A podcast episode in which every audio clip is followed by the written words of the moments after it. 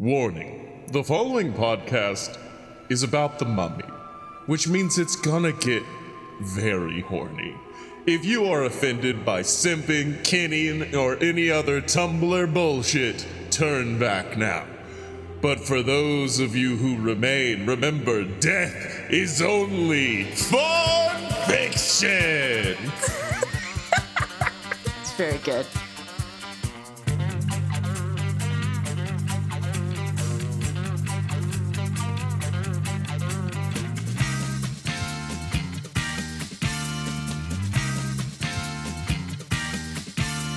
So, welcome to Fun Fiction, the show where two idiots ruin that thing you like. And I would have enjoyed this episode a lot more if I'd gotten my cup of coffee, Scotty Moore. And I bet you're wondering what a place like me is doing in a girl like this. I'm Megan Danger. That my intro was for me and like two other people who like theme parks, and that's it. I hey, um, I that was like my age 13 to 15 when my family had money and we did the Universal Yeah. parks. It's the mummy ride. That's what Scotty Oh yeah, was yeah. doing. The the end of the Mummy ride sees you return, and Brendan Fraser happily welcome you back before screaming for a cup of coffee, and then Imhotep murders him in cold blood as you deport. Uh, well, no, doesn't doesn't like a mummy hand hand him the coffee and then he just goes. oh yeah, yeah, that's what it is. Um, that I used to work right outside that ride. I worked at the arcades. Uh, meaning anytime I was bored, I would just pimp over there and be like, "How quickly can you just throw me on the mummy?" They'd be like, five minutes. Okay, let's go." Oh, that rules. Um, the first time, I guess we're, we're, we're talking about the Mummy, the movies, but we're going to talk about the Mummy, the ride for a hot Yeah. second. So, yeah, the first time that I we, we went there, I think, yeah, I was 13, which means my brother would have been like nine. Yeah. And, um, you know, it's there's they're very good with the theme. Universal's not great with the theming on a lot of their Especially stuff. not anymore. I'm sorry. I was just imagining a small nine-year-old, but with your brother's current head, and it's the funniest mental image I've ever seen. He was an adorable child. Uh, but anyway, inside the thing for the mummy, it is dark. It is kind of scary. They are playing the like spooky music. It's And- legitimately the um like the place they go in the movie, the Museum of Antiquities. And when I saw it in the movie, I have this weird thing because I worked at Universal that now when I watched like Harry Potter, I didn't say I didn't like go, oh, this is a beautiful place. I just went, oh, that's the place at Universal I used to go to. And that's the exact same thing I had uh, because the theming of that ride is amazing. You're walking through, there's like a. Uh, there's like a, a hidden gemstone in the wall at one point, and it's like reach for the gem. If you do, a gust of ha- air shoots by your hand and scares Yep. the shit out of you. That used to scares the exactly scares the shit out of you. Uh, but yeah, so my brother hadn't seen the movie or anything because he was nine, and he was just very like creeped out. And even though like the ride itself is not a scary ride, he m- made him very nervous to get on the Yeah. ride. It's it's a for for those who don't know, it's a wooden roller coaster, so it doesn't do anything too crazy. Um, but it's fun. It's a fun ride. But anyway, so he was like kind of flipping out. And so I wanted to ride the fucking ride. So I was doing like everything I could to try to be like, it's fine. Like, it's going to be fine. It's totally fine. There's nothing to worry about. One of the fucking attendants, who by the way are dressed up like guards or whatever, leaned in and went, no, it won't. yes, I love my Universal people. Uh, And I, I was, I was so pissed because I'm like, like this, is I need, I need him to be on board with this. it was the first roller coaster I enjoyed. I wa because like I think when we first went to Disney, I rode Big Thunder Mountain, and I was like, okay, whatever. Uh, but one of my friends who like knew everything about Universal just said, "You like dark rides and you like theming." Ride the mummy. I don't care. So I just like drank three Mike's Hard Lemonades, as is a universal tradition, and then just climbed on that ride and went, This was amazing. There's a giant mummy that blows smoke in your face. You go through Imhotep's mouth. It's great. It's such a good ride. And, and so that just is another thing that makes so so that I can finally circle back around to relevance. That was just another reason I was so surprised that you had never seen this movie. Yeah, it's very, very good. I will argue that the roller coaster, the five minute roller coaster, may be better than all of the Mummy Returns, which I also watched.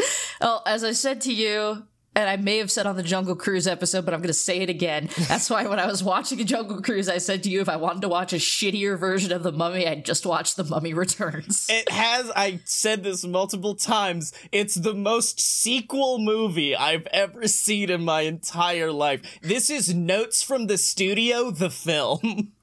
well, I mean, it's also like fan fiction of the first movie. Yeah. Like they're married and they have lots of money and now they have a kid and they're also all special and they have powers. You know, in in the first one like they were they were just dudes. Which is great. I love a just great. dudes movie. It, absolutely. I love it when they're doing when like there's like crazy magical bullshit happening but everyone involved are just dudes. Yeah, exactly. It's a good dichotomy. Evie does not need to be a reincarnated Egyptian woman. and when they go into the flashbacks, it's still played by this white woman, which was very Yeah. problematic. It's extremely problematic. It's like, oh yeah, she's Nefertiti reincarnated. Um, okay, I guess that's kind of. Oh no, nope. Okay, we're going into the flashback. She is literally. It's Rachel Weisz in, yeah. in e- Egypt face.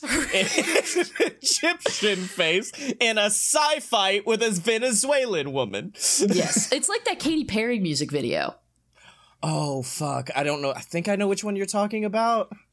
Was it Roar where she No, was no, it's not Roar. Um, Katy Perry Egyptian? Okay, it yeah, literally it will immediately come up. Oh yeah, Dark Horse. This one. The grind anthem for a year there was Dark Horse. oh yeah, and of course, you know what makes it worse is like yes, it's super problematic. It's also really hard. It is. Uh, here's the thing, and this is something I thought about during the first movie because it's in like 99. For 99, and almost even to date, the representation is really well done for the first one. Then the second one happens and it gets really bad. I mean, like I said, the the woman who's playing Anck-su-namun, who's supposed to be Egyptian, is a Venezuela a Venezuelan actress. Her name's uh, Patricia Vasquez, I think. Yeah. And uh, Imhotep is played by Arnold Vosloo, who I ended up looking up because I couldn't remember that he's like Dutch South African. Imhotep looks like he runs a uh, a kiosk at the mall selling Bluetooth supplies. Imhotep looks like Billy Zane's scary older brother. yeah, that was the thing. Is in the first one, Imhotep is badass because you never see him fully Imhotep, and all of the effects are amazing. But in the second one, they didn't want to waste money on effects, so they just had this. He's got. He's built a little bit like Senor Cardgage from Homestar Runner. That just- is not where my mind would have gone to first. and he, he's like there was some comedian who described it as have you ever seen someone whose body is just shapes just a bunch of different shapes and you can't really put them together properly He's just he's just kind of a long spaghetti man. yeah yeah, yeah. Uh, but yeah he was awesome in the first one but if we're talking the second one and we're talking about amazing people we got to meet we got to talk about my boy the scorpion fucking kid Truly, truly some of the worst fucking CGI in a big budget like yeah a major motion picture cuz like you know, obviously it was from what 2000 this is like came- yeah, it came out only just a few years after the first Mummy. Um and you know, some stuff in the original Mummy looks kind of dated because again, it's 1999, but they still like it holds up pretty well, I feel. I think it held up fantastically comparatively. the CGI, uh, well, because I think there were a lot of practical effects in the original one. Yeah. They are a lot more reliant on CGI in the second one, and it looks like shit.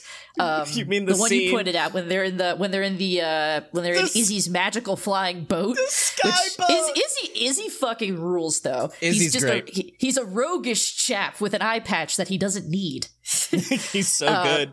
But the green screen on that fucking flying boat It is so bad. Looked like she was taking elementary school class pictures, and they had put a backdrop behind her. Shit, that's funny. Uh, but yeah, the Scorpion King in particular, your friend and mine, Mr. Rock the Dwayne Johnson, in what I believe is his first on screen role. Possibly. Oh, dang it. I wish I had a better knowledge of The Rock's early film career. Uh, he shows up, and what you were telling me was like, be prepared to be disappointed because, of course, I was Scotty memeing all over the concept of getting to see Dwayne The Rock Johnson as a giant scorpion. And in my head, I was like, oh, they're saying I'm going to be disappointed because it's going to be one of those things where he shows up. Uh, like as the uh as like Imhotep is defeated or something like that, and then he goes away. So like it's it, it, I think it happened in like Ninja Turtles Secret of the Ooze as well where you get to see Super Shredder for like 2 seconds and then he's dead. So that's what I thought. No, there's like a full drawn out horrible fight scene with this terrible crab man. he is a terror. He's a he's the worst crab man. And they didn't even like it wasn't even like they CGI'd a scorpion body like just uh, like grafted it onto him. They decided no, his whole face is CGI too because fuck you. I uh, I told you this. It was me and my wife were watching it, and as he came on screen, Emily just looked at me and said, "Hey, wait, why did? But why did they?" And then silence for the rest of the film. Not another word was spoken. It shocked them into silence. But that also has one of the best scenes, the second one, which is that uh, spoilers, I guess. Uh, Brendan Fraser stabs him real good. Uh, before Imhotep has the chance to stab him. They both want to murder the Scorpion King because then they get his army. Um, but Brendan Fraser stabs him first, and Imhotep does this fucking great, like, like a baseball like slide into the frame and, and just like reaches out his arms and is just like fuck no just the, the most arms. William Shatner shit I have ever seen. the framing of it it's like that um what is it like the golden spiral thing that they stick over pictures where it's like the symmetry is perfect Oh yeah, yeah. because like he's not he's a motionless baseball slides and then suddenly is very Yes, upset. he, he waits. He waits until he's in position, and then he's very upset. oh god, I forgot about Southland Tales. I need to watch Southland Tales. I don't think you do, based on what I've heard. So, what I really want to talk about Is the mummy. A big, well, yes, a big, uh, the big part of why I made you watch this is because you made me watch Jungle Cruise, and so now we can talk about all the ways that the mu- that well, I was going to say the Mummy's a better version of Jungle Cruise, but really that the Jungle Cruise is just a horrible, horrible version of the Mummy. The cast is almost exactly the same, uh, but better. With Brendan Fraser taking the Dwayne Johnson role and killing it. I believe I told you within five minutes of seeing him on screen, I was like, I have been left with no choice but to kin for the rest of my life. Um, He's so he's just he's, he's he is he's he's a he's he's roguish. He's a Yeah. scamp, but he's he's got a heart of gold. and He and does he's he does the a right thing. He's not a stupid himbo, which is what I love about it. He's just Yes. yeah. Uh, he's very well. That that's what I think is so great about the dynamic because it's it's him. He's he's Rick O'Connell, and then we have Rachel Weisz as Evie. Um, Woo!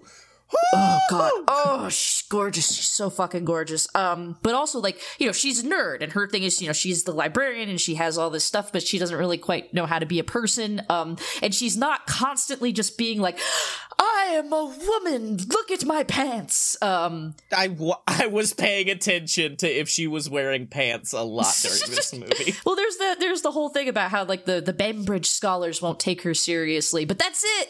We Yeah. don't need it. That doesn't define. She has a full character, and then she has her brother Jonathan, who's just a useless foppish twat. And in the except, you, except you love him. And then in the sequel, they were trying to be like, and now Jonathan's a lady killer. And I'm like, I believe that his interests lie elsewhere. you will To find. elsewhere.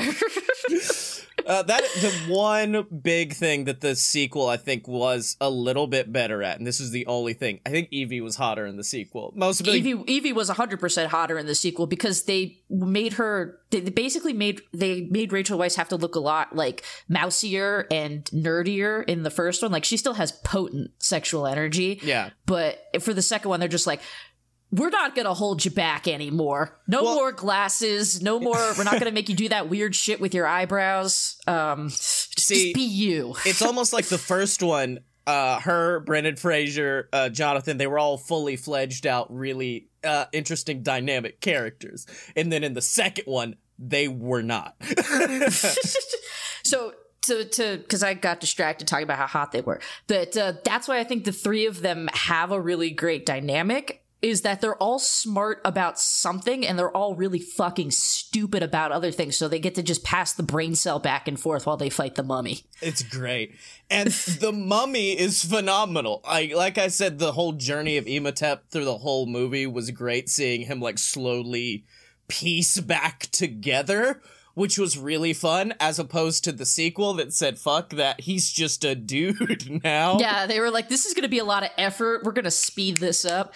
Yeah, that was the thing I forgot because you when you texted me, you were like, "Is it okay for a kid to watch this movie?" And I was like trying to think. I'm like, a guy does get his eyes and his tongue taken out, and I guess that's kind of a lot.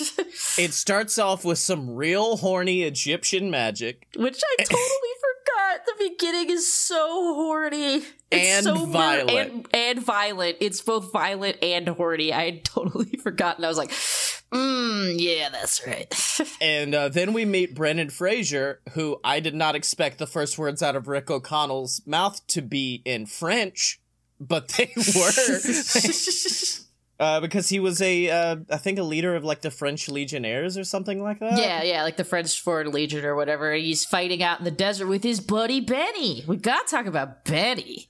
I hate how much I simped for Benny in this movie.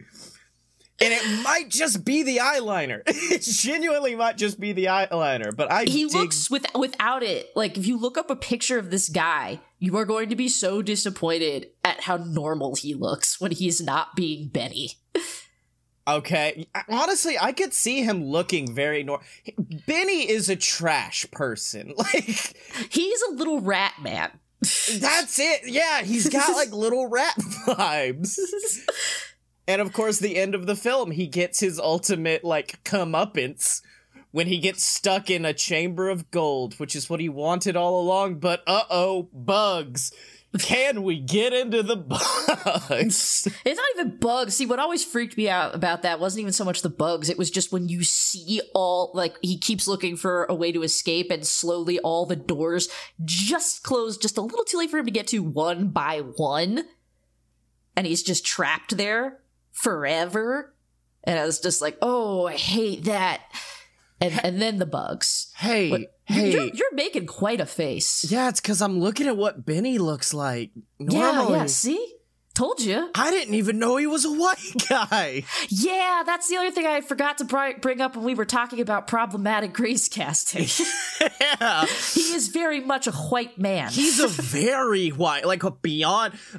I knew this I why I told you that he's he's like a he's a weird like just nor like boring normal white bread man. I knew I was in danger when I was on Benny, and then it says played by Kevin. Don't need to read any more than that. I know I'm about to be upset. Oh, wait a minute. It's saying that he was Hungarian. Okay. Is it still problematic? I I don't know, Because the whole film, I definitely thought he was Egyptian. or that he was so, he was some kind of not not white. This is you know what we're just gonna sound worse and worse the deeper we go. Some kind of not white. yeah, I hate that. As soon as it le- as soon as I said it, I was upset with myself. We assumed that it would have been bad for a man named Kevin to play him, essentially, is what we're saying. Yes. Uh, so he is the antagonist, one of the antagonists. He's essentially the, um, oh god, what was his name from Thor Ragnarok? Scourge? Was that it? Yeah. One who's played by Homeboy from The Boys, and then at the Yes. very the only difference is Benny doesn't have two big ass machine guns at his side. Lucky for us. Oh yeah, shit. That's what we could have done for the opening. Oh, Hey, Scotty! Looks like you're on the wrong side of the river. that's the only meme I knew from this film, and I did not realize it happened that early at all. I thought that was like a post defeating the mummy thing. But no, it's pretty much almost immediately that they're on the wrong side of the river.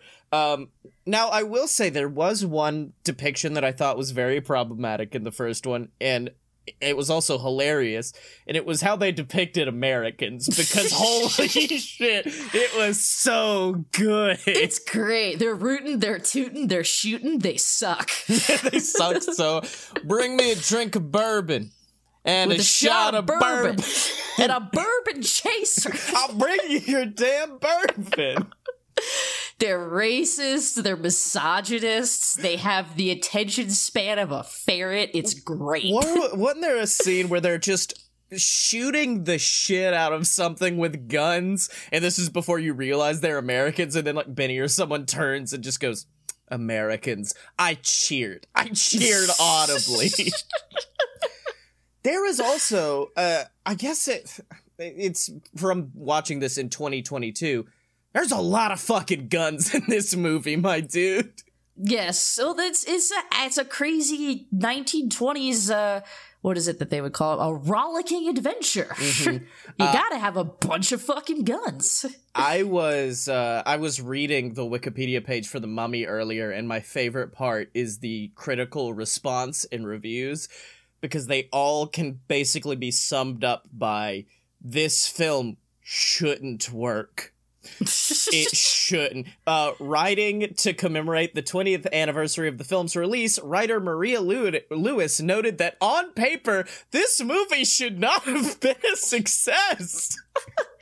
It's because everybody has such great chemistry. It's like they all play off each other so well. It's so much fun, and it's just so goddamn horny. It's very horny. It's- that's what I meant when I said the Jungle Cruise is the most sexless film, yeah.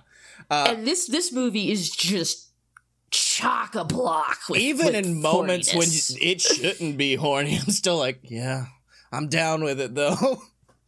And we, we still haven't mentioned my favorite guy, who does not get a name in the first movie. oh, that boy, yeah. Yes, but his, his name is Ardith Bey, and he's played by Oded Fehr, and who's Israeli, which I guess means we're getting closer, I suppose. On the dartboard that is the mummy representation, we're inching closer to bullseye. and he's just, oh god, his hair. His hair is so good. And his eyebrows. Yeah, he is. He is pretty fucking hot, isn't he? Hey, j- just in, I'm sorry, like Evie took my heart from the first mean- film and carried it. So That's fair. anyone else, I was like, you're cute, but you're not her. But he's super hot and um he don't got too much he's he's a guardian to to make sure the mummy doesn't wake up and start killing people so He's uh, one of the Magi, isn't he? Yes, yes, he is one of the Magi. And so he's in opposition to them for most of the movie because they do be wanting to get to the mummy and he's like don't don't do that. And they're like no, but we want to. And in the second movie he's he's a lot more of a more main player in the action and he gets a name and he gets to ride a bus. Well, it's because he learns that Brendan Fraser's character, well, we knew this from the entire first movie, has a tattoo of the Magi. you know that thing he has during the whole first movie. you see it in every he, he scene. wears he wears his little leather bracer the whole first movie. So when he pops it off in the second one, it's like, yeah, I guess a tattoo could have been under there the whole time. Sure, his wife is a reincarnated Egyptian princess. He's a warrior of God or something because the tattoo says so. yeah, it's weird because he, he got it from like a in an, An orph- orphanage. An orphanage, right? Know, Which- with their tattoo with the orphans. Just a casual man pimps in. It's like, which one of these seems like a warrior for God? You little one, come here. Only Caucasian here. come here. in this yeah because that's the good thing he says an orphanage in cairo so so they were like looking around. It's like, all right, we got any white boys in this orphanage? Bring me your whitest boy. Boom! The white men at? Uh, now I do have one other character who I want to bring up simply because I have never in any film seen a character introduced so blatantly for one purpose and then immediately killed. But it's Captain Winston Havelock. Love that Winston. Yeah, we see him. We, we are introduced to him drunkenly stumbling through a fountain and then apologizing to it. yeah, and then he, isn't he? Is it during that scene when he's just blatantly like, I just want to go on an adventure and die. Yeah, because he's talking with uh, the John, the Jonathan and Rick. Like they've all come back from the initial Mummy adventure where they think they're good, but you know they're absolutely not good. I liked And that. so- that. That was a good series of scenes. It was good. And so they're chilling at the like the hotel bar basically, and Winston is there and they both like kind of know him cuz him and Jonathan run in like the same circles cuz the whole thing that kickstarted this whole adventure is Jonathan stole an important artifact from him before he got arrested. Off topic, real quick. Uh, Jonathan was definitely like not defiling, but technically defiling a corpse in his introduction, wasn't he? Because he's in like a coffin with a corpse. I mean, he's in a he's in a sarcophagus with the mummy in the museum and he's hiding there to scare the shit out of his sister as as brothers are wont to do. As siblings are just wont to do to each other in general. So yeah, he was kind of cozied up to a mummy. Like you do wonder how long he was laying there waiting for her to walk into the room. But so anyway, yeah, they're Oh, chilling wait, at the bar. Uh, oh, okay, uh, wait, go ahead. I don't want to keep interrupting you, but that means he was sitting there with that mummy while Evie was knocking over all of the shelves in the library, meaning that he's sitting there. he next- heard that. He heard poof, poof, poof, poof. the fuck is going on out there? Boom, boom, boom, boom, boom. I'm just gonna I'm just gonna keep hanging out in here. yeah.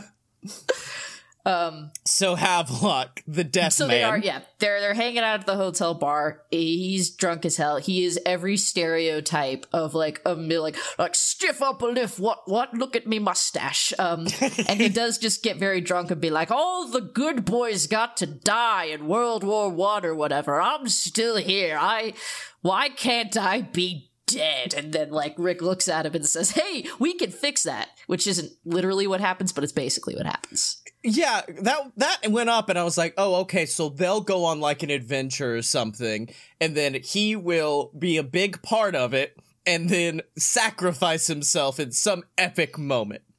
No, he flies a plane, gets eaten by a sand face, and then dies in the desert.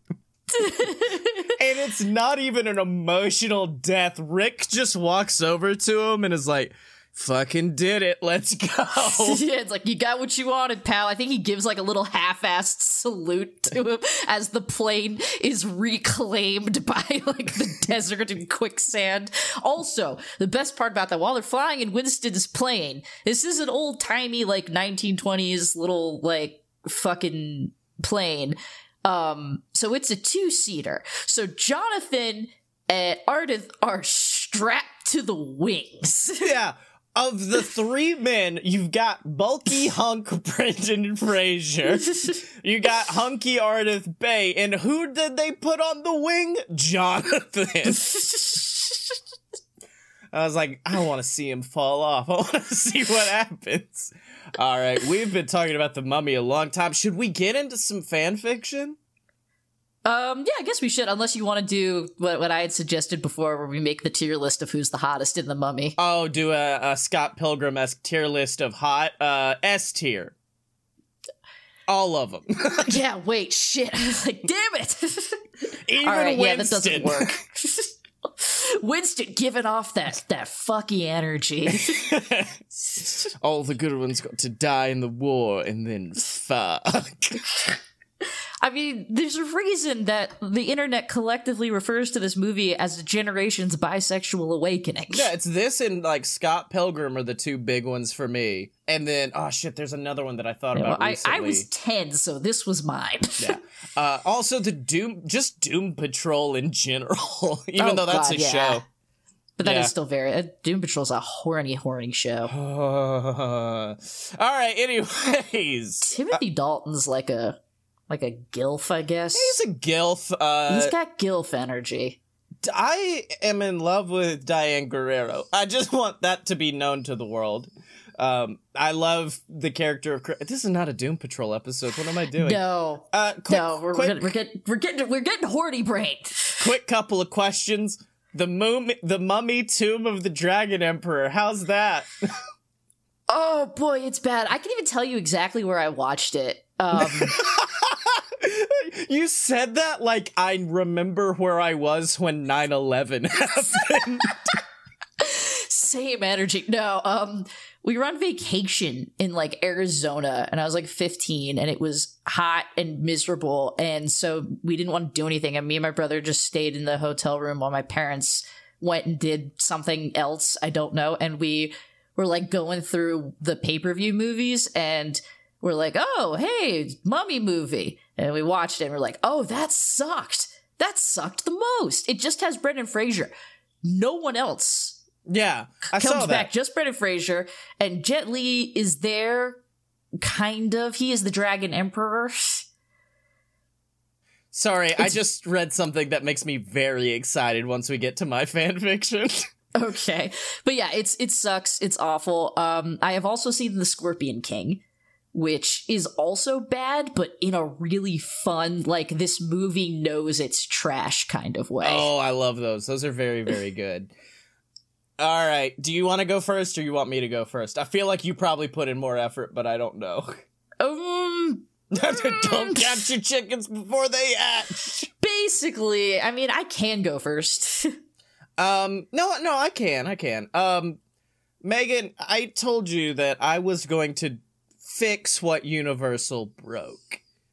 Are you familiar with the concept of the dark universe?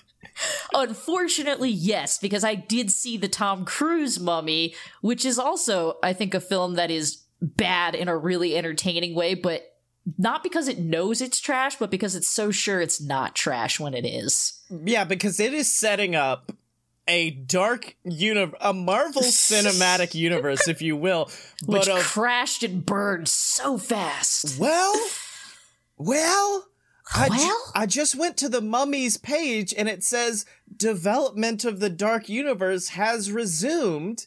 Oh, With are they are they gonna make that fucking Jekyll and Hyde Russell Crowe? no, uh, that is one of the characters who is in this film is just Jekyll and Hyde. Uh, but no, there's a film coming out apparently called Renfield in oh the no! in the Dark Universe, which is a dark fantasy horror comedy based about That's a lot of words. based around Renfield, who is the henchman to Count Jack Dracula, who decides to leave his line of work after falling in love, starring Nicholas Hoult, who I'm not I'm not familiar with, as If you saw if you saw him, you'd know him. I don't know him. I'm looking at his face right now. Uh, Okay, he's uh he's in the X Men, like the newer X Men movies. Is uh, Baby Beast. Ah, okay, okay, okay. I see it. He Uh, was a zombie in something.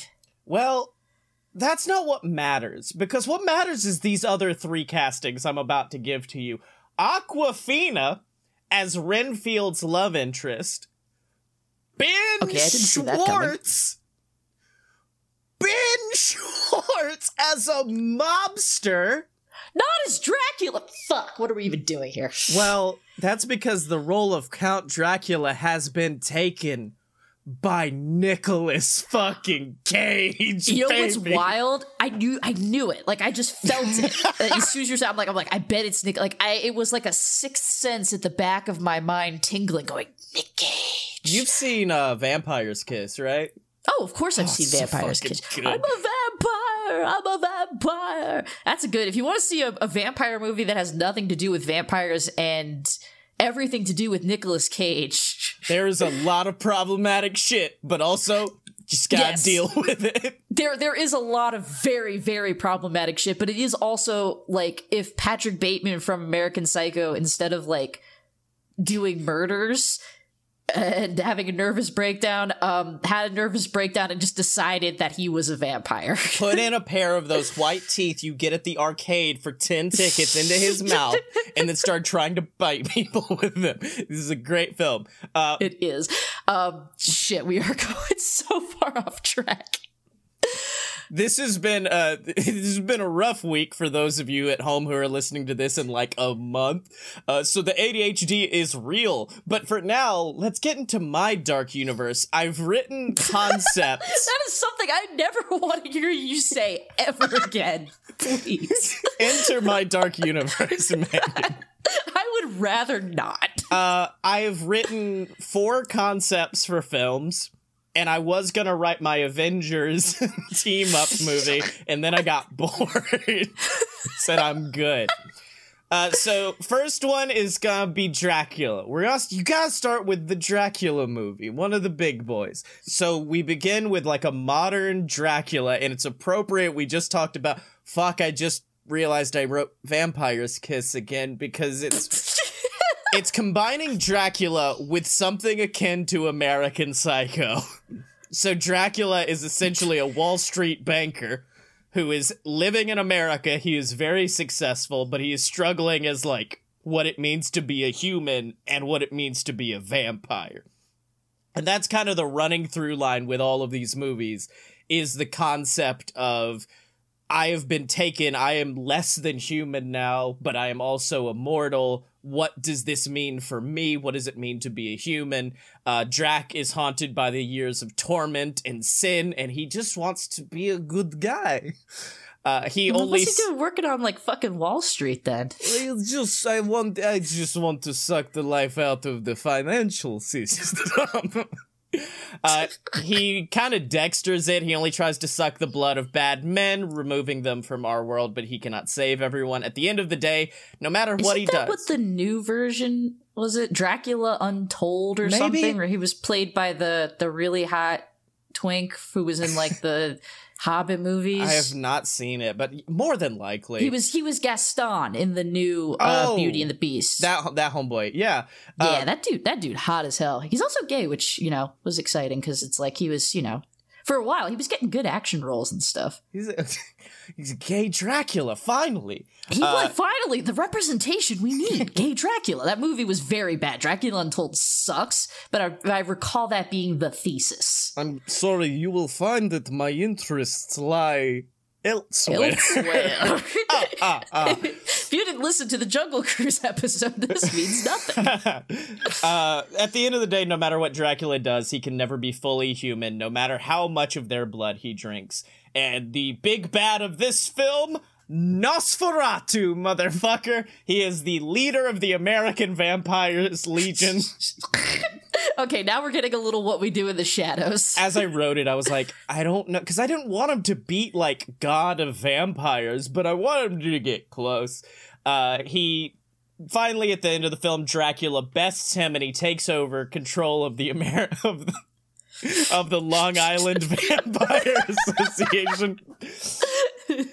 Uh, but right as he is set to take the throne, he is haunted by one last nightmare shrieking through his mind. A nightmare that sees humanity destroyed, their blood paving the sidewalks, and thus vampires dying without that food source. Dracula makes a promise to seek out more men to help stop this apocalypse. More hold on more and men not mormons to stop the apocalypse. Only mormons can help me now. The uh, post-credit scene. With their magical underwear. This is a terrible dracula voice and that's gonna be the one we use for this film. Uh, the post-credit scene: Dracula enters a dilapidated bar, and we see a man stitching up a wound on his arm. Come to find out that he is not stitching up his arm; Instead, he is stitching a cold, pale arm belonging to a cadaver to his body. Ladies and gentlemen, meet Dr. Victor Frankenstein. Which leads us to the next film. wait, wait. Is in this version Frankenstein's both the doctor and the monster? You know it. Oh, what Take that, nerds.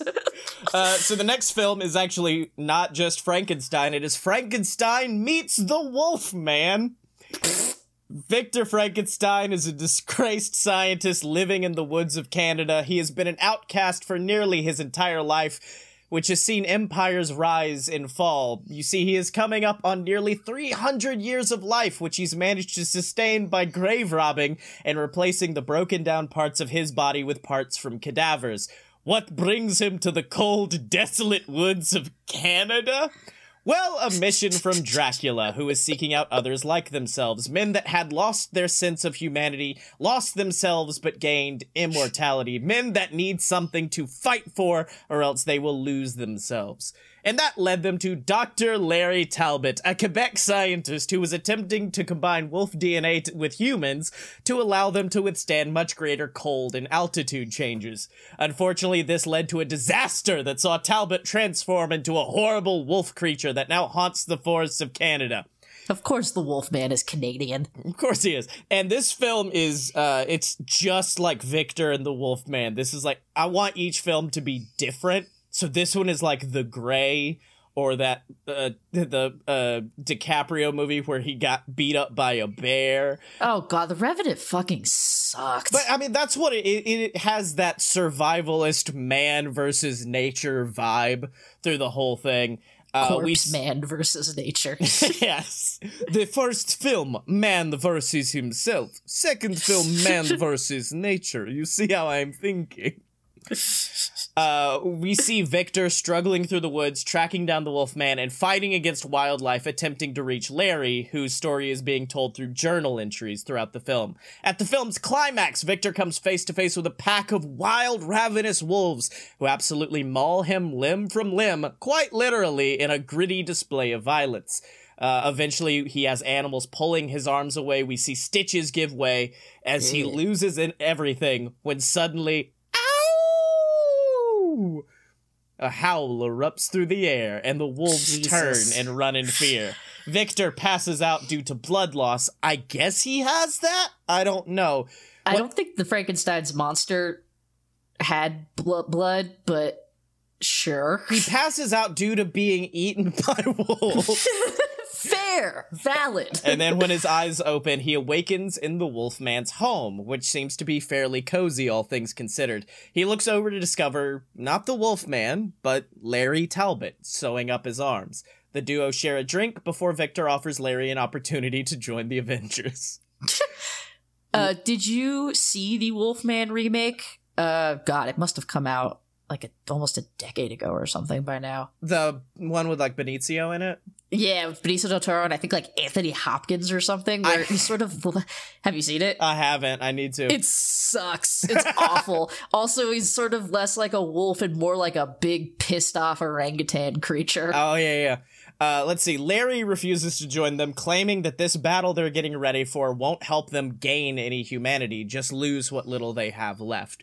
He is essentially my Bruce Banner of this film, uh, of this film series. When Victor explains the stakes and basically says, "Hey, everyone's gonna fucking die," the Wolfman reluctantly joins in, but is still hesitant to transform.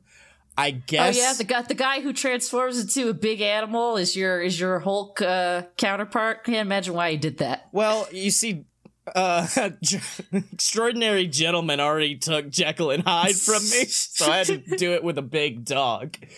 Uh, and it, this is also leads to people wanting to see the Avengers movie because we still have not seen the Wolfman fully. Even in the flashbacks, he's always cloaked, so people are excited to see what the Wolfman looks like. Post credit scene: Dracula gets off the phone with Frankenstein. Oh, That re- sure is a sentence. uh, and Frankenstein explains the situation so far. Dracula congratulates him on the mission well done. When he hangs up the phone, the camera pans out to see Dracula under an umbrella, watching as a group of men unearth something massive a coffin. We then pan out even further to see where we are Egypt. Now we're on to the mummy, and um, it's weird because like with all of these and the big problem with the dark universe in general is they're all bad guys technically like none of the like the that they tried to fix it with the uh the new Mummy movie. Spoiler alert! By basically making Tom Cruise the Mummy, if I remember correctly. Yeah, like he takes in this because there's the sexy mummy, but she's evil. But then like Tom Cruise like takes in her sexy mummy powers as like some kind of like self sacrifice thing. It's fucking stupid. Just make It's so fucking stupid. just uh just make the mummy a good guy. So we're not gonna. and It's not hard because it's not like Imhotep's story couldn't have got him some sympathy. Like I, the whole movie, I was sitting here going, "No, he's not. Like he just was in love." And that's it. Like he will, he wanted his lady, and that's it. He So- was in love with the wrong girl and willing to stab her dad over it. exactly. So we're not gonna fix what ain't broke. We or start. wait, no, that wasn't her dad. I guess that was like her also lover. He was just old enough to be her dad. Oh yeah.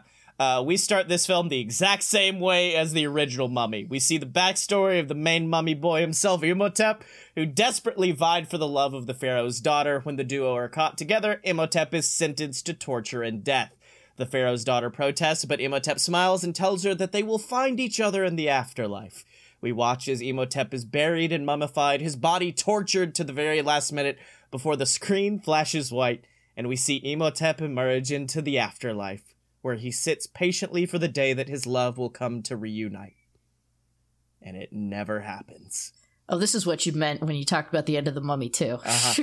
we watch, it's literally the fucking scene from Futurama with Fry's dog, but with Imhotep just sitting there. just, just a big bald man just waiting. Uh, millennia's pass, and he remains unmoving, waiting for her until one day he hears a voice. A voice of an old friend named Dracula. who vi- all of these like are normal somewhat until you then throw in Dracula. it just throws everything off. Uh, Dracula then violently rips him back from the jaws of death itself, utilizing the Book of the Dead to resurrect him. The other men working with Drac freak out as Dracula holds out a hand to welcome back his old friend, but unfortunately, Imhotep is not as excited as he was waiting on the love of his life. The duo get into an argument back on the mainland because he's just like, I was fucking waiting for somebody, dude.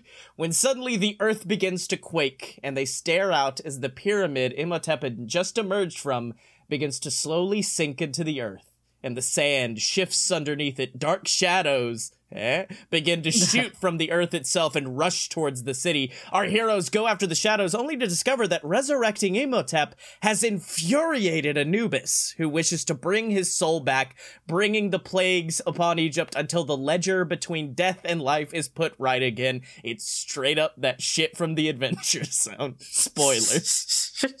Uh, the movie then becomes a classic adventure romp with the Dracula and the Mummy. You know them classic adventures. just that classic adventure duo. Yeah, that classic adventure where Dracula and the Mummy team up and fight Anubis. Uh, along I the mean, all we're missing is Abbott and Costello, honestly. exactly. Um, well, the fifth movie. That's when they come up. They're like the Captain Marvel of the affair. They come in and solve the whole thing at the last minute. Uh, along the way, we learn more about Imhotep's backstory, Dracula's part in it. We learn that Imhotep maybe wasn't a badass, and eventually, within a big reveal, we learn that the pharaoh's daughter actually quickly moved on and married someone else. Imhotep, despondent, decides to sacrifice himself to Anubis, but before he can, Dracula shows up and draws Anubis's ire, claiming that if Imhotep was an issue, Dracula should have his own department with how much he toes the line between life and death. This leads to Drac fighting off Anubis while Imhotep learns to have some fucking self respect for once, and I don't know, does some shit to fight off Anubis for good. Who knows? He uses his mummy powers, you know. Uh, Post credit scene number one, we see Anubis, tail between his legs, walking on embers and brimstone. He reports to an unseen figure that Dracula's army is only getting stronger by the day. The unseen figure smiles before remarking, It's almost time. It's not Thanos. I promise, it's not Thanos. I, I would hope not. Post credit scene number two. This is our first one with two post credit scene. We see Dracula laying in bed in his fancy New York apartment, tossing and turning once again. He is having another nightmare of the future. This is a uh, big Thor energy. We see Dracula standing in the middle of an NYC street. His apartment building is in flames. How will I get my deposit back? Shit. Oh no, my my Brooklyn apartment. Well, you see, I am I am just a regular New York man. I lived in my apartment while I worked on Wall Street. Occasionally, I would grab a good old fashioned New York, New York slice. slice. We've got to make that shirt. Uh, Dr- anyways, Dracula's real sad because he looks over, he sees Frankenstein's body unmoving with a chef's knife through his back. Wolfman's leg is twitching as he's coughing up blood, and Imhotep is hung by his bandages, hanging back and forth from a lamppost. Dracula's body lurches forward towards the building, attempting to get inside when he trips and falls, his hand lying on a pile of rubble. He stares forward when suddenly from within the rubble, a large clawed glove shoots from within, stabs into his hands, and jolts him awake at the last minute. End of the movie. What the fuck is that, Scotty? Oh, now you're intrigued for the next one, except the next one has nothing to do with that. Uh, it is Creature from the Black Lagoon, much like how Captain Marvel was a throwback to what was happening before the big story, just to get one last little thing in. This is also a throwback to the vintage horror movies of the day, but with a twist. It is in black and white 4 3 scale. This is A24 Oscar bait shit, motherfucker. This it, is Guillermo del Toro's creature from the Black Lagoon, isn't it? Exactly. This is Zack Snyder's creature from the Black Lagoon. uh, it's set in the 1950s. The first 30 minutes are essentially a silent film as we follow our titular creature from the Black Lagoon, an experiment being run by a nearby science lab, who is considered a failure and tossed out into a nearby lake. The shimmering blue lake, however, slowly turns an inky black as the days go on. This Res- is like a reverse the shape of water. exactly. Uh, re- oh, hold on. Residents begin to get deathly ill because that is their only source of water. They are drinking from this poisoned well, and they want answer- answers from the scientists regarding what they did. They refuse, attempt to withhold any answers about what happened that day, but the people want to know what's causing the water to run black as night. When one reporter gets too close to the truth, the scientists realize they need to nip this in the bud and take her to the lake where they attempt to drown her. They weigh her body down, and we watch as it sinks into the inky blackness when suddenly the scientists hear footsteps behind them. They turn to see the creature from the Black Lagoon holding the body of the reporter, still alive, before placing her on the ground. She's not conscious, but she'll live. The creature nurses her back to health while the scientists report on what they saw, and they basically attempt to turn the news coverage away from the poisonings and towards this big scary creature. This eventually leads to a very Frankenstein like battle where the city takes pitchforks and torches to the creature's hideout. The reporter promises she'll tell the creature's tale as he leaves to battle with the scientists. He tries to harm as few townsfolk as possible, but eventually it grows to be too much, and the creature gets beaten and sent careening back into the lake. Unfortunately for the scientists, however, the reporter manages to get the news out, and their entire place is ruined and shut down. For now. Meanwhile, the lake begins to clear up as the creature takes back in the darkness he had exuded and uses it to restore his body. He climbs out of the river by cover of night and places himself in self imposed hiding until one day when he would need to return to save that lake and that city once again. Post credit scene, we see the lake in the 50s. We see it in the 60s, and we see the city slowly begin to change we see trees begin to pop up in the 70s, and in the 80s, we see a small wooden shack that would eventually grow to become a camp. And as that shimmering blue lake reflects light off the sky, the camera pans out to reveal the lake's new purpose a swimming hole for a camp named after the beautiful crystal lake sitting in its center. No! Oh, that's right, motherfucker. Then the Avengers no, one, which I've that, not that, written. Oh, oh, this. No, yes, you can't do that. Oh, did, have you now realized who, what the uh, large clawed glove that stabbed into Dracula's oh, hand was? Fucker. Yeah, it's Fred. It's it's our pal Fredward. It's Frederick. Uh, and so that's Fredward Krueger. Um, you you're you're crossing the streams. No, that's I want. I was like, what would unite all of the four? It's almost like the Titans and gods in Greek mythology. We are telling the story of the Titans and Freddy Krueger, Jason, uh, Michael Myers all exist in this universe as the gods that have taken the the home of the Titans, and now in the fifth uh, series, fifth in the series, Dark Beginnings, the Titans and the gods do battle for supremacy. Isn't Michael Myers just a dude? Isn't he just a jacked up dude? No, I think with a knife. No, because I think he's dead, isn't he? and he got some sort of special powers going on up in there. Well, that's don't- J- Jason is is dead. J- Jason came from like hell or whatever. He came sure from within the lake.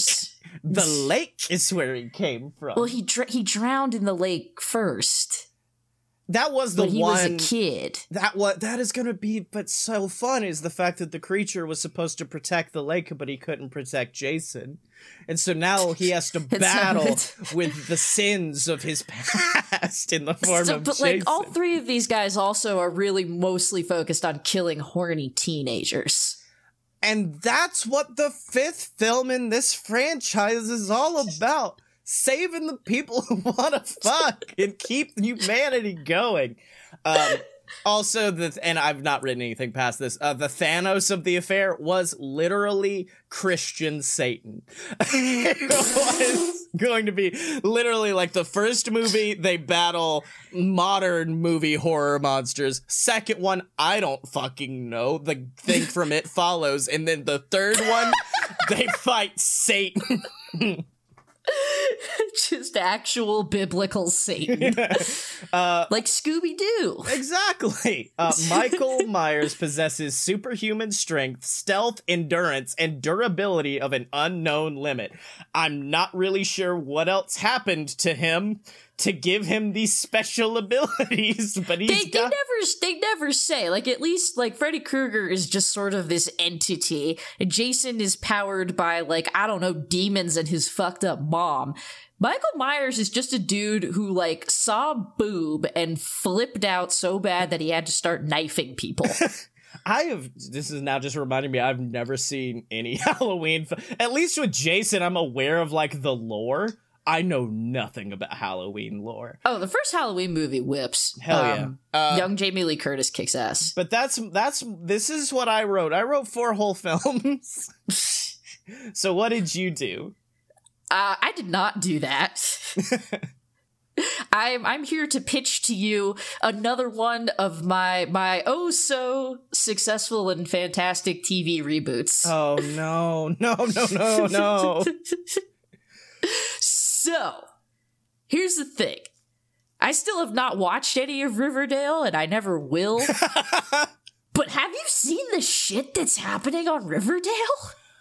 I know there's like murders, and then Archie was accused of them, I believe, and then Jughead oh, was oh, like, S- S- Scotty, you're not. No, no, it's gone so far. There was a war. There was a cult. Betty was like a serial killer. There was an alternate universe where they were aware that they were uh, like a. Of like they broke the fourth wall and they also had like their alternate selves. Um, I saw a gift set on Tumblr the other day where one of them was like an eyeless witch offering up their baby to someone and being like, take care of her before disappearing from like a curse. See, this that crazy shit that they would do on Supernatural, but the show's called fucking Supernatural and had crazy shit. This is Archie. I, yeah. it's Archie. It's real weird in Archie right now, is what I'm saying. So, so what I'm really saying is, any anything goes. Nothing matters. There are no rules. Okay. Welcome to my my sexual CW mummy reboot. Okay. So, it's and you're gonna you're, you're gonna say something. You're gonna maybe realize the same thing I realized halfway through this, but it's fine. Okay. Um, it's high school. It's a modern high school. Um, Yeah. yeah, it is. Yeah, and it's populated by a bunch of very pretty white teens. I thought you were gonna say mummies. I didn't really thought you were Shit. like mummies. Damn, I should have said mummies. No, no, just your average, like, you know, 20 somethings playing high schoolers kind of deal. Um, and then one of them, uh, Evelyn, begins to have dreams. Cause, you know, here's the thing. She, uh, she starts dreaming about, like, you know, being an, a lost Egyptian princess. And it's crazy, but she knows all these things that she wouldn't be able to know. And you know, the that hunky football player in her class with like the with the jersey and everything, the, the Letterman jacket, whatever the fuck that's called. He was a Medjai in his previous life. Wait, hold on. Can now I, his name is like Steve. I don't know. Can it's I not make- gonna be Rick. can I make one small edit to this? And it's that Steve is coming from a different school. She saw him in the dream, and then he shows up the next day, and she's like, oh, "It's you." So I had that. I'm, I'm torn because I do like that a lot, but I also had the idea that they've actually been friends since childhood Oh god, because destiny. I hate it. No, the, the guy who's new in school is the hunky dude who's probably going to be played by Hispanic actor who's who is the It is name's Emotep, and he's a real cool guy. his name is Imhotep Diaz. No, it's just because you said his name was Imhotep. That'd be really fucking funny. No, his name's like I don't know. His name his name's Ian Ian Tep Tepperson. I don't fucking know. He's the he's the mummy. He's he's the mummy reincarnated. They're all the things reincarnated. And then they they have to start like doing battle, and he starts. He at one there's one point where uh, he do make all the bodies come out of the cemetery, and you would think they would just be normal corpses, but because this show is stupid and makes no sense, they're mummies. um, but you know, there's also going to be a love triangle between the three of them because that's hot. Um, Okay. and so we kind of had a similar idea here because I figured, you know, as the seasons go on, like how long can you sustain this? You got to start adding hot, sexy teenage reincarnations of other classic monsters. I was thinking like end of season one, Anck-su-namun come return, like the reincarnated version shows up, oh, yeah, she's there too. throws a whole wrench into the whole situation. Yeah, no, now it's a love quadrangle. But then you got like a Teen Wolf shit happening. Maybe that's crossover. I don't think that show exists anymore, but whatever. Um, and you got like a teen Frankenstein. And then I stopped and I was like, wait, is this the Descendants? Did I make Disney's The Descendants? You did make the Descendants. that sh- So at some point, there would be a musical episode. oh yeah, yeah, obviously. The Descendants is such a non-entity to me. like I'm aware it exists, but God, I mean, same. That's I'm aware that it's a thing, which is why I halfway there's I'm like, no, shit, it's is that um, what this is? Monster High. Is that it? The oh, with with the dolls? Yeah, yeah, yeah. Oh yeah, I think maybe this might be more of a Monster High situation. Okay. I hate it. I Look, look. I'm gonna pitch it to you in three words. Euphoria with mummies. I have not watched a single episode of Euphoria, but it looks like a very horny, prestigious teen show. Every time I see a clip of Euphoria or like something from Euphoria, it immediately changes my entire perception of what I thought Euphoria was about. Yeah, I'm I'm very confused by it. But Zendaya is there. I don't know, and they do like drugs. I'm not sure. Yeah. But what if what if that? But mummies. See, you just had the exact same process I've had with Euphoria, which is Euphoria. Okay, it's probably just like some pretentious like drug running show or something. Oh, Zendaya's it? Okay, that's pretty cool. Oh wait, they're in high school. Okay, wait, hold on, wait, what? exactly. well, you've destroyed it. Actually, I think arguably we've both destroyed the legacy of the mummy, but not as bad as Tomb of the Dragon Emperor. No, we, we took a good thing and we ruined it, but not as bad as the Mummy Tomb of the Dragon Emperor. I can assure you. But now we And, you must. it's probably still better than Jungle Cruise. I'm not gonna lie. I think I might like Jungle Cruise more than Mummy Returns. They fight a bunch of mummies on a double decker bus, and then which which Jonathan is driving. Actually, you know what? No, because my entire argument was going to be no. I dislike. Like, I feel like the Mummy Returns did something to me personally because I loved the first one so much that I felt attacked. Then I remembered, wait a minute, that's my favorite Disney ride. You guys fucked up. but now we must move on to next week. And we had not discussed this before the show, but I hope you're cool with what I'm about to say. We are gonna be Don't ask me to enter into your dark universe. I swear to Christ. Uh, no, uh, well, when this episode comes out, this series will be long in the can, but it just recently ended. And, uh, my good buddy Blake Tanner from JWF and Fight Boys and all that wanted to come on and talk about a little show called Peacemaker. Oh fuck yeah! Yeah. I would love to talk about a little show called Peacemaker. That's right. Next week, do you want to taste it? Too bad. You're gonna, bitch. You don't actually have a choice. I mean, I guess you could not listen. You could not, not listen You, to you that could avoid one. tasting it by not listening. But, un- Otherwise, you are going to taste it. but until then, where can people find you on the Intertap? Wait, They- wait, where can people find you on the emo tap? Fuck you. Fuck you. I hate you. This podcast is over. no one's ever going to taste it now. you can find me increasingly less on Twitter because it's bad for my mental health at Meg underscore danger. Uh, God, you know, I'm still on Tumblr like all the fucking time. It's the same thing. Yeah. It's the that's the same. Uh, use you. I'm I'm Meg. Am I Meg Danger or Meg? I don't fucking know. I'm on Tumblr. If you want to harass us, just go into the fucking Discord that Yeah. we have for all of our dumb podcasts. yeah, you can find. I assume we have a link to that, like on the weird Twitter page. Join the weird on Twitter. We should probably put it somewhere that's easier to find. Like a pin at the top of the page. People can click. Ah, it's fine. Fuck it. All right. You can find me on Twitter at Scotty Mo. S C O T T Y E M O. It's a lot about pro wrestling. Guys, don't, if you don't know anything about wrestling, don't show up. It's not gonna be a good time for you there. And you can find me on JWF Monday Night Ignition, Fight Boys, two other pro wrestling podcasts. And you can find Megan and I on The Weird, the actual play TTRPG podcast, where we play secret agents or some shit and hunt down mummies. we should hunt down a mummy.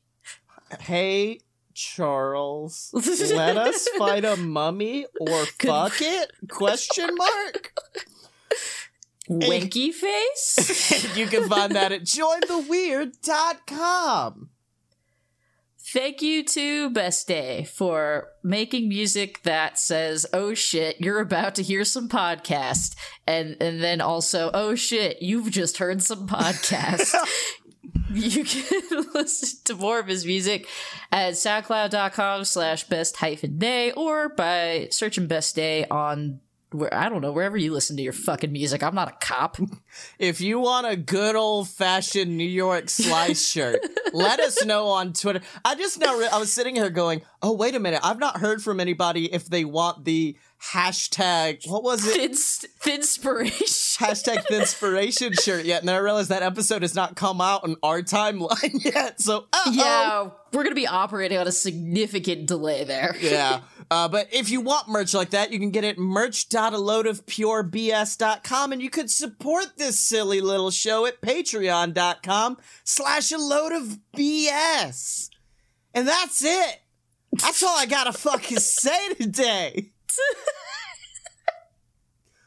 Have a good I don't- week. Don't, have, don't have a good gag for this. Why are we doing Dracula voices in an episode about the fucking mummy? Well, I'm kind of like a mummy without the wrappings or the death. I hate this. I'm kind of like a mummy, except I am in no way a mummy. Did you know that Adam Sandler doesn't play Dracula in the last Hotel Transylvania film? It's like getting someone. It's like getting Tom Cruise to play the lead role in The Mummy. I'm like, no, baby. I, I, I hate part of this is because the whole time you were talking about it, uh, your movies, I was picturing the Adam Sandler Hotel Transylvania Dracula.